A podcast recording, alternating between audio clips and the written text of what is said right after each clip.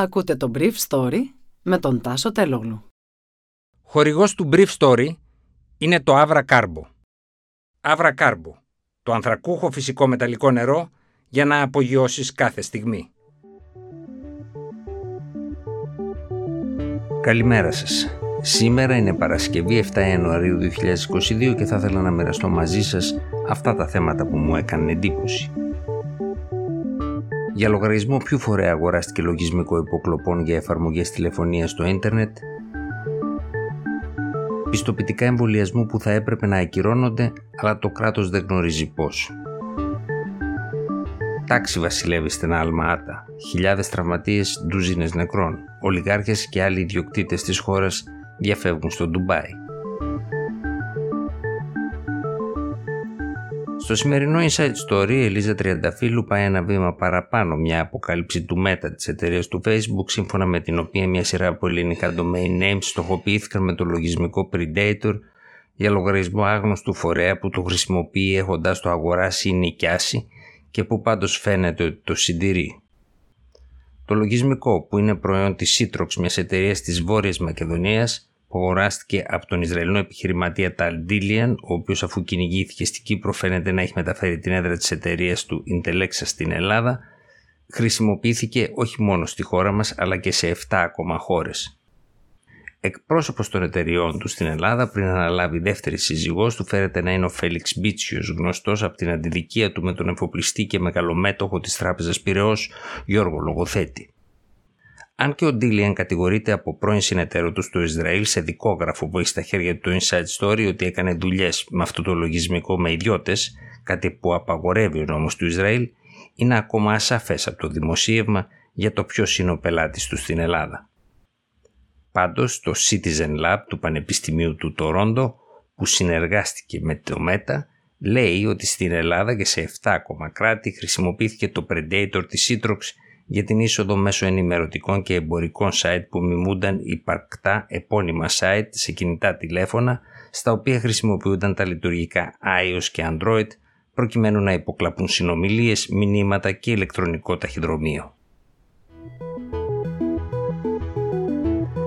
Χθες το πρωί, ο Υφυπουργός Ψηφιακής Διακυβέρνησης Γιώργος Γιωργαντά είπε το αυτονόητο ότι ακόμα και πλήρως εμβολιασμένος να είσαι, αν δεν μπορεί να μπαίνει σε κλειστούς χώρους, σαν να μην τρέχει τίποτα με ένα πιστοποιητικό που δηλώνει ότι είσαι υγιής.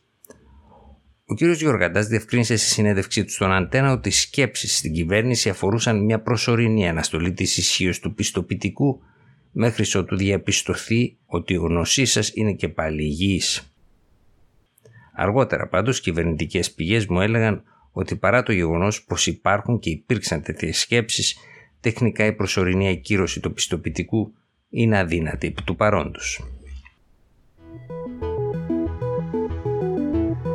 Ο αναπληρωτής υπουργός Υγείας του Καζακστάν δήλωσε χθες σε τοπικό τηλεοπτικό σταθμό ότι υπάρχουν χίλιοι τουλάχιστον τραυματίες και ντουζίνες νεκρών διαδηλωτών από τις πολυήμερες συγκρούσεις ιδιαίτερα στην Αλμάτα. Νωρίτερα ένας εκπρόσωπος της αστυνομίας της Καζάκικης Μητρόπολης διευκρίνησε ότι υπάρχουν 12 νεκροί αστυνομικοί μεταξύ των οποίων και ένας που αποκεφαλίστηκε. Οι ειδικές δυνάμεις της αεροπορίας μαζί με τους αλεξιπτωτιστές πυροβολούσαν χθες συλλήβδιν τους διαδηλωτές στην Αλμάτα, μεταξύ των άλλων σκοτώνοντας και έναν οδηγό τηλεοπτικού συνεργείου μέσα στο αυτοκίνητό του. Όμως την προηγούμενη νύχτα, μέσα στους ειρηνικούς διαδηλωτές είχαν παρισφρήσει και ομάδες αλητών με δεσμούς με το οργανωμένο έγκλημα που λαιλατούσαν καταστήματα ενώ σε σούπερ μάρκετ που εμφανίστηκαν σε κανάλια του Telegram έλειπαν κατά κανόνα τα ίδια αλκοόλ. Οι ίδιες ομάδες πυροβολούσαν τις αστυνομικές δυνάμεις ιδιαίτερα κοντά σε κυβερνητικά κτίρια. Σε ανακοίνωση του, ο Στάνισλαβ Ζάς, εκπρόσωπος του συνασπισμού των χωρών που έστειλαν στρατιωτική βοήθεια στο Καζακστάν, ανακοίνωσε ότι η δύναμη αυτή δεν θα πάρει μέρος σε καταστολή διαδηλώσεων, αλλά θα απαντήσει αν χρειαστεί πειρά που μπορεί να δεχτεί. Στην Αλματά νωρίς το απόγευμα ακουγόταν σποραδική πυροβολισμή ενώ στι πόλει του δυτικού Καζακστάν από όπου ξεκίνησε η εξέγερση συνεχίζονταν ειρηνικές διαδηλώσεις. Τη νύχτα οι επιθέσεις με πέτρες και ξύλα από την πλευρά των διαδηλωτών συνεχιζόταν εναντίον των δυνάμεων ασφαλείας και του στρατού, αν και το πλήθος ήταν πολύ μικρότερο από τις προηγούμενες μέρες. Ένα μεγάλο μέρος της όποιας ελίτ έχει η χώρα φαίνεται από τις κινήσεις των αεροσκαφών ότι έφυγε τις προηγούμενες μέρες από το Καζακστάν προς το Ντουμπάι. Στην πιο παράδοξη εξέλιξη της κρίσης που μαστίζει το κέντρο ασιατικό κράτος, οι Ταλιμπάν εξέδωσαν ανακοίνωση με την οποία καλούν τις πλευρές της σύγκρουσης να βρουν λύσεις μέσα από το διάλογο. Ήταν το Brief Story για σήμερα Παρασκευή 7 Ιανουαρίου 2022.